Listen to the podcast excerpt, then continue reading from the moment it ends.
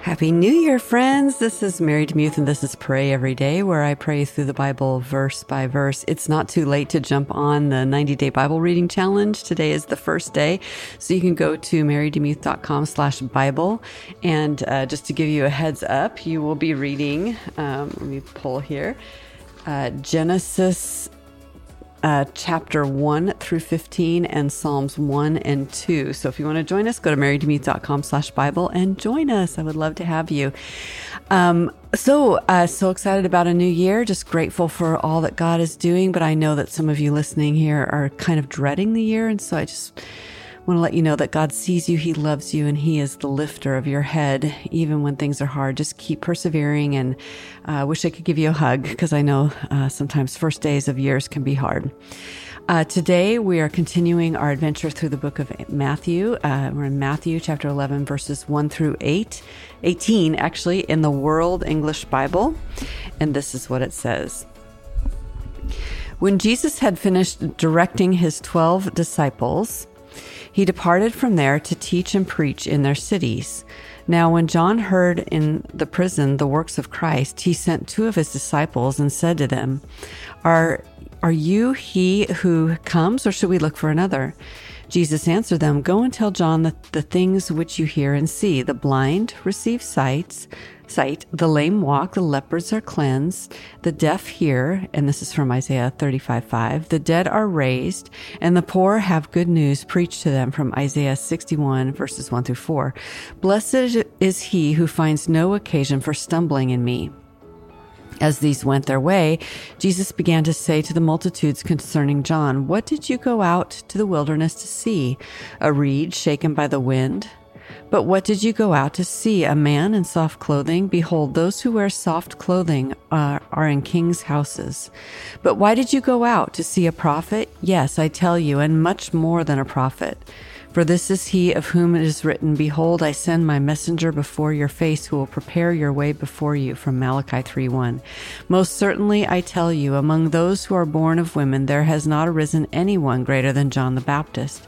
Yet he who is least in the kingdom of heaven is greater than he. From the days of John the Baptizer until now, the kingdom of hef- heaven suffers violence, and the violent take it by force. For all the prophets and all the law prophesied until John. If you are willing to receive it, this is Elijah who is to come. He who has ears to hear, let him hear. But to what shall I compare this generation? It is like children singing in the marketplace who call to their companions and say, We played the flute for you and you didn't dance. We mourned for you and you didn't lament.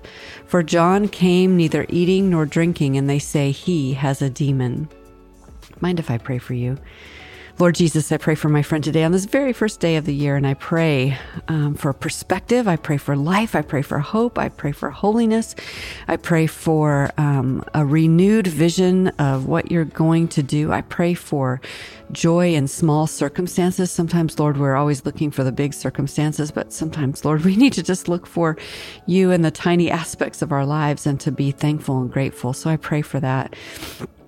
I thank you for the example of John the Baptist, who did not, uh, he probably didn't have much place to live, and he certainly wore um, camel's hair and ate locusts. And so uh, his heart and his life was to prepare the way for the Messiah. And I pray that, Lord, we would become like that, that we would be people who prepare the way for the Messiah in the way we live our lives, to be welcoming, kind hearted, generous, and gentle.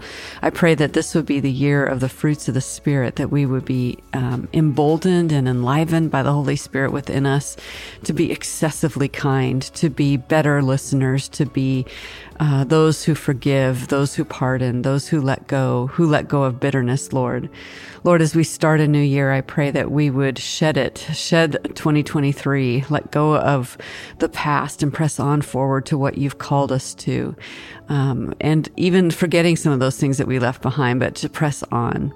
Lord, give us the strength to do that. And, uh, and Lord, I know that um, there's a new term out there now that is the opposite of a trigger, and it's called a glimmer. And a glimmer is a, a a remembrance that is joyful. And so, Lord, I pray for, pray that 2024 would be a year of glimmers, uh, that we would find you in those small places as I prayed earlier. Thank you for loving us. Thank you for being with us. Thank you for taking care of us. Thank you uh, for another year of life. We praise you and thank you in Jesus' name. Amen. Thanks so much for listening to Pray Every Day. Uh, this podcast today is brought to you by deeperstill.org. And this is a, um, there's a podcast called Deeper Still, Freeing the Abortion Wounded Heart. And you can find it wherever you listen to podcasts. And there is a book, Healing the Hurt That Won't Heal by Karen A. Ellison. And her last name is spelled E L L I S O N. She's the founder and president of Deeper Still. Uh, there is a discount code for the book. You can go to deeperstill.org slash book and uh, use the code SAVE20 to save 20%. And there's also some free, a free downloadable resource, How to Help Your Friend Who Has Walked Through Abortion. And you can get that at deeperstill.org slash friends. Uh, thank you so much for sponsoring Pray Every Day. And I just encourage you all to go to deeperstill.org if that's your story or the uh, story of someone else you know who's struggling. Lots of resources and a lot of great things that they offer. Thanks so much and have an amazing day.